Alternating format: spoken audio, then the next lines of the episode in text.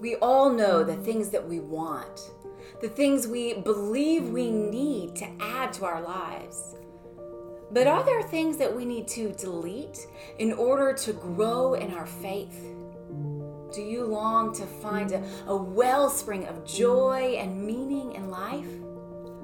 Perhaps this delete challenge of fasting, reflection, and prayer is how you may find that freedom and fullness of life that only Jesus offers. I'm Megan S. Kelly, and I'm glad you're here. Take a moment now to silence distractions, to slow your breathing, and attune your spirit to the presence of God right here and now with you.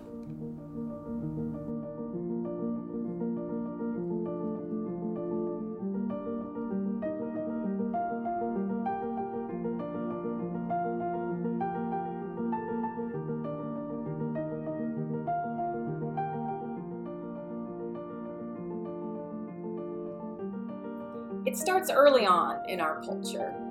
We don't really need to expose our children that way, but it just sort of happens because, well, it's everywhere.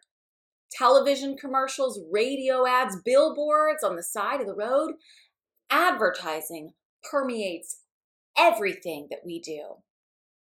My husband and I have two young children. We were slow to introduce screens in their lives based primarily on our understanding of brain development, but also because of the recommendations of the American Academy of Pediatrics. We don't have cable simply because that's how we've chosen to set our family budget.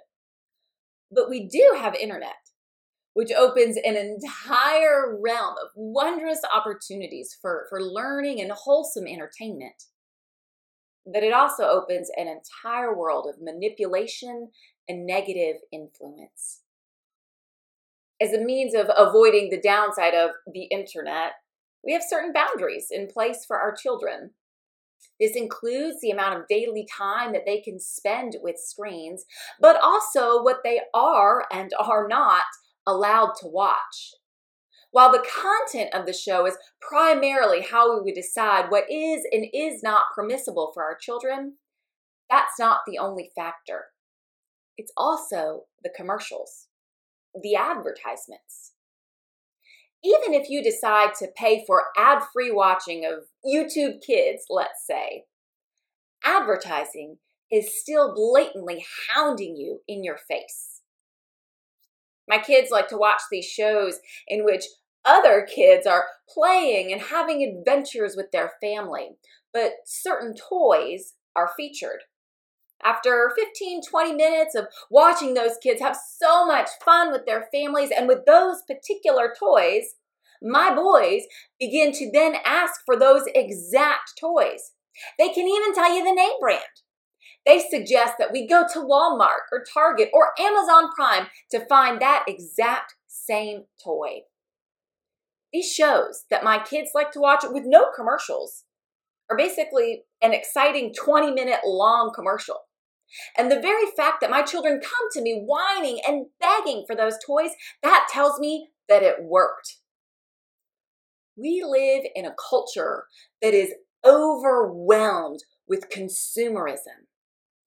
Advertising is based on psychology to manipulate us into believing what's not right and not good about ourselves and our lives.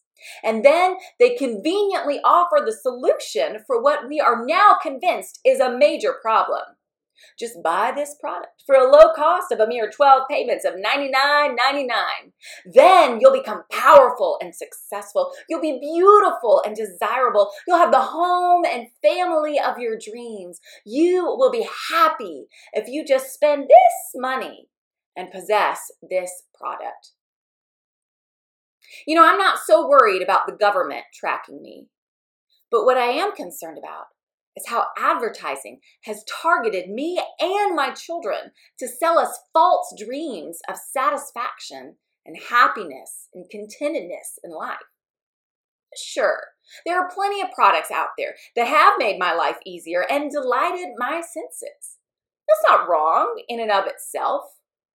The trouble comes when we are unaware that this is even happening to us and when we are never satisfied, when we are constantly looking for the next best thing.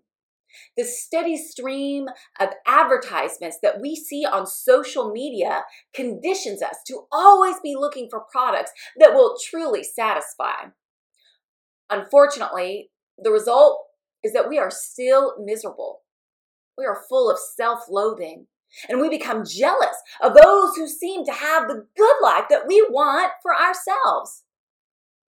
There may be some products, some toys even, that can ease your burden in your life, delight your senses, and bring some joy. That's fine to enjoy within appropriate limits. But your source of satisfaction and joy in life needs to be rooted in something firmer, something less flimsy. Our lives can only stand firm in the love of God, which compels us to serve others. That's where the good life is found.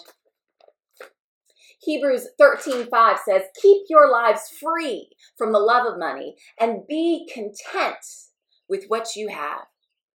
It can be hard to be content with what you have when you are constantly bombarded with ads. Advertising strategically manipulates us to make us think that we all what we already have, what we already are is not good enough.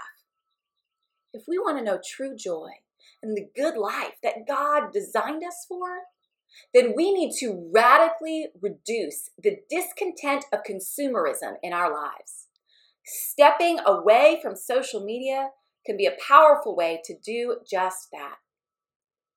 But another powerful antidote to the clutches of consumerism is the practice of gratitude. Every night with our children at bedtime, after brushing teeth and reading a book, we ask them to share just one thing that they want to thank God for today. Sometimes we thank God for poop and candy machines. What can I say? We have boys.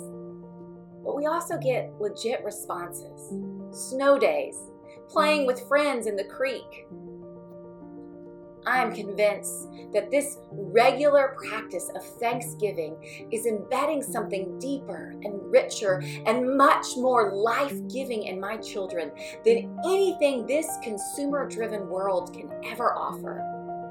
And what's more, this ritual of gratitude is changing me too. What about you? Have you considered the effects of advertising in your own life?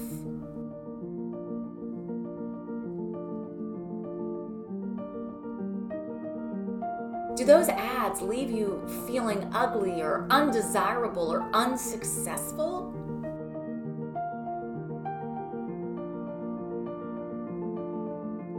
Has advertising somehow even mildly convinced you that your life just isn't as good as the person you see in the screen before you?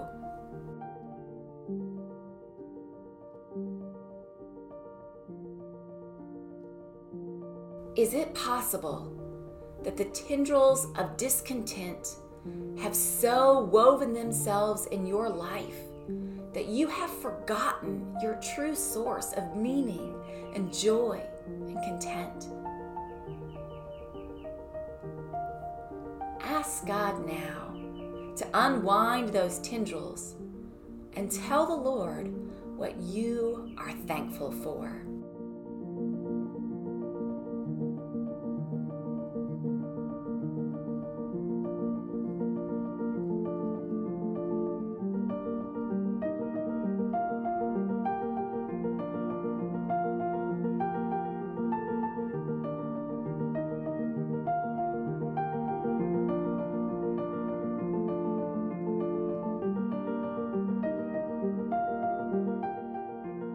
Lord, show us what truly resides in our hearts. Grant us courage to look within with great honesty and teach us to resist the power of consumerism by offering thanks in all things. May gratitude lead us to deep contentedness and so bring us to the freedom and fullness of life that can only be found in Christ Jesus. Amen.